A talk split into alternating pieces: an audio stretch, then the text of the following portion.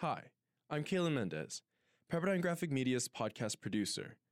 My podcast, Small Studio Sessions, focuses on students who are involved in music, giving them a place to perform and talk about their passions. Small Studio Sessions. You can check it out on YouTube.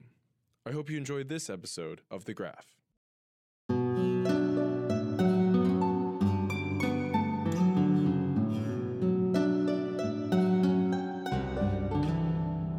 Earlier in the week, our photo editor, Milan Loiacano, tipped us to the fact that cases of coronavirus have been found in northern Italy and that it may affect Pepperdine's Florence program. Psst. Do you have a second? Okay, so you were the one who told me about the Florence story to begin with. How did you hear about it? What did you know?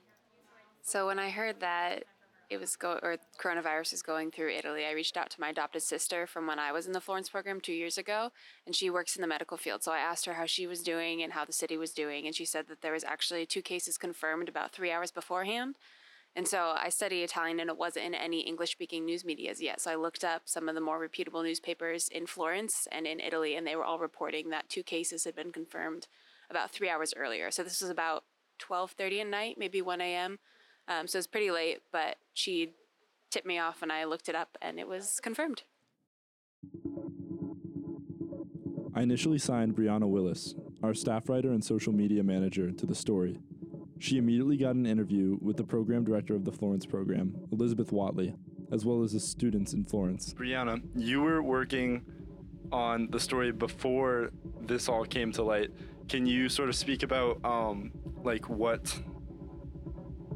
has changed since you have done your initial reporting? I think for me, it's been really interesting because yesterday I actually talked to the Florence program director, who wasn't worried at all and definitely didn't want the students to have to leave Florence. She also just expressed that it was more northern Italy and just kind of assured that the students wouldn't have to go home. I also talked to 2 students who were ready to come home. I haven't been able to talk to them again yet, but it's just been interesting to see the progression, I think, of not being worried at all, students not being able to come home. But then on Wednesday afternoon, as we prepared to make our pages for Thursday's paper, we started to hear reports that several American international programs based in Florence were getting shut down. Fairfield, Florida International, Syracuse, NYU, Tennessee, they all canceled their programs in the week leading up to our deadline night. And the last straw, our cousin school, Harding University. So I'm also type A, so I've been following the entire coronavirus outbreak from that perspective as well. This is our managing editor, Maddie Carr. So today, I knew that stuff was happening really quickly, and by the time I made it up to the newsroom, we found out that Harding had just closed their program, as well as some other really major universities like Stanford. And so we at least knew that we had to get comment from the university, if not find out what we were doing. But safe to say we knew some announcement would be made. It was at this point I decided to text someone from Pepperdine's public relations team.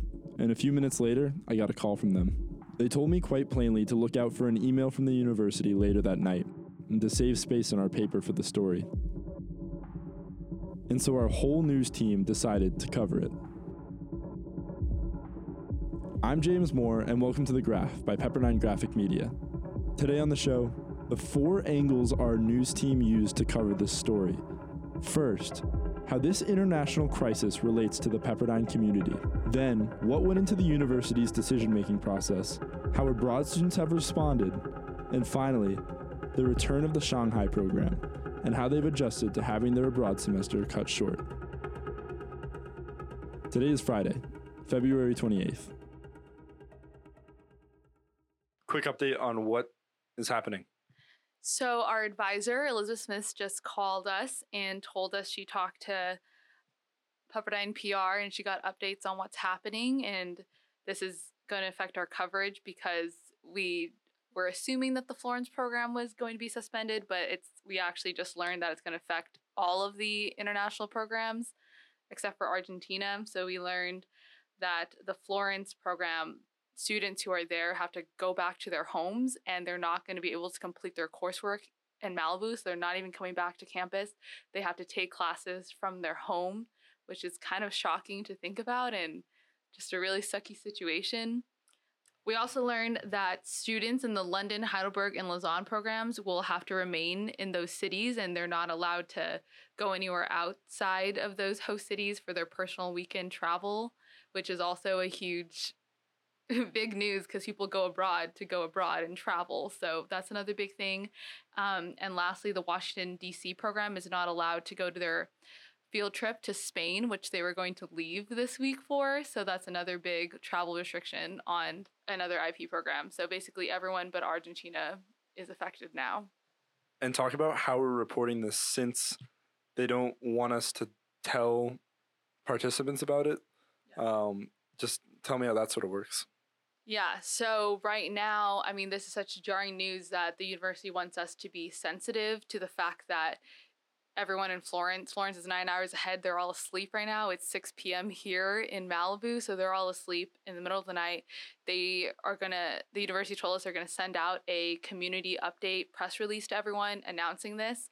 But these students are going to wake up to this press release, and they would rather have them find out this way officially than having us post on social media with this breaking news and having them find out on social media. So they asked us not to post anything tonight on social media about all this news, which we would have, and I was prepared to do. So that's one thing that is changing. And we also normally would put our front page of the paper on social media.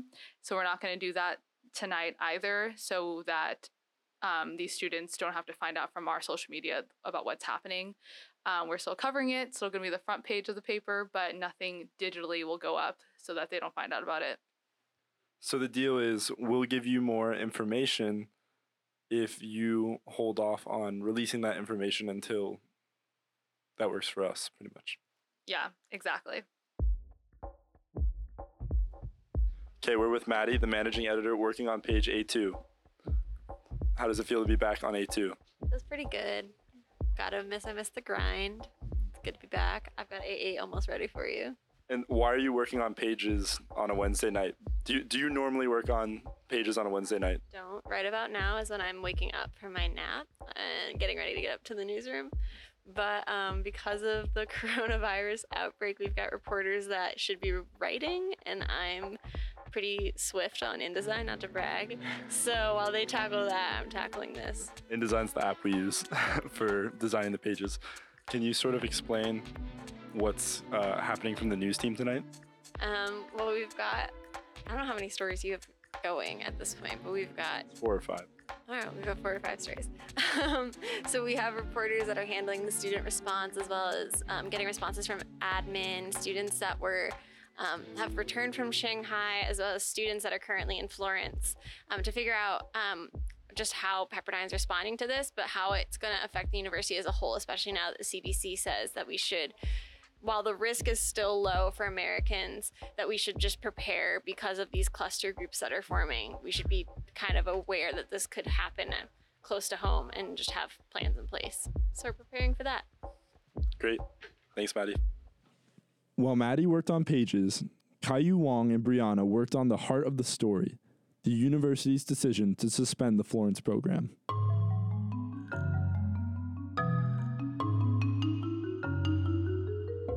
Yeah, this is definitely a crazy story in terms of just the scope of all these students having to return home and not come back to Malibu. And we just got off the phone with one student in Florence who is up right now, and it's like 6 a.m. there, and she can't sleep because since she got the news, and just how devastated she is that she can't be in Florence. 2 days ago, their director told them, everything's going to be fine. You don't need to go home. And so I think this quick, sudden news of how fast, like 2 days ago, they were fine. And now it's like, now y'all have to pack up and leave within 2 days. I think that shock is what really is going on through their minds. And they also got this email at 3 a.m. in the morning, right? We got it at 6 p.m. It's 3 a.m. over there. And so the student we talked to had just woken up, and she was saying, like, a lot of people in this house are not up yet. They're going to wake up to go to Italian class, and they're going to see this. And so they're kind of frustrated, like, why would they just send an email like this? So that shock and that frustration and the stress and anxiety of only having one full day left in Florence is really hitting them, and something that we are really trying to capture, because it's like, wow. Lindsay Sullivan and Kyle McCabe covered how the rest of the international programs were affected by the decision. Here's Lindsay. Originally, I honestly wasn't sure that we would get any interviews because all the abroad programs were asleep at the time. So I was kind of curious as to how the reporting process would go, but we got in contact with some people in the programs and a lot of people were willing to talk to us. So that ended up working out really well. And we got to hear a bunch of different perspectives. So you didn't know if you were going to get any sources for it. And then the fact is that, like, as it was getting so late in the night, it got earlier there and people were waking up. So what was that like? Like, how did you get in contact with them? Did they reach out to you? What was the deal? So how it went was, it was getting really late here in California. But that meant that it was approaching a more reasonable time in the other programs, so people began to wake up. So we got a hold of them. In order to get in touch with some of these sources, we were in contact with our abroad correspondents throughout the night. Here's our managing editor, Maddie Carr, again. So at the Graphic, we have abroad correspondents. Tell us about Ashley. So Ashley's in BA right now, and she's been actually a real gem right now because she's been connecting us with her friends in other programs. Well, Ashley was awake when we first started doing this and connecting us with all those said people. Which was around like 6 or 7? Yeah, if not a little bit earlier. I don't know what the time difference is between here and BA, but it's ahead. And then she fell asleep, and we've been working on it so long that not only has this human helped us, gone to sleep, but she is now woken up and is reading the content that we've been working on and is letting us know how great we're doing, which is pretty funny.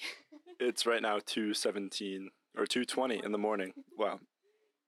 Vernie Covarrubias and Emily Shaw covered the return of the Shanghai students, whose program was canceled just 4 weeks ago. So they've been back for about a week and a half. So far I've spoken to one student, and she's told me that the unexpectedness of having to come back has been what's been hard. And I don't know, she basically was saying that there's been a lot of people who have been asking her questions about how she's doing and how she how her experience has been, and she really appreciates that. That's all I got. So there was no negative effects from that? She told me that she knows that some of her friends who were in Shanghai with her have experienced a little bit of negativity and people being standoffish, but she hasn't experienced any of it herself. Got it. All right. Thanks, Rennie. On Wednesday, as Pepperdine administrators weighed on the decision to suspend the Florence program, President Donald Trump held a news conference addressing his administration's handling of the disease. I don't think it's inevitable. It probably will. It possibly will. It could be at a very small level or it could be at a larger level. Whatever happens, we have a total of 15 people, and they're in a process of recovering, with some already having fully recovered. We're at that very low level, and we want to keep it that way. So we're at the low level. As they get better, we take them off the list, so that we're going to be pretty soon at only 5 people, and we could be at just 1 or 2 people over the next short period of time. And again, when you have 15 people, and the 15 within a couple of days is going to be down to close to 0, that's a pretty good job we've done.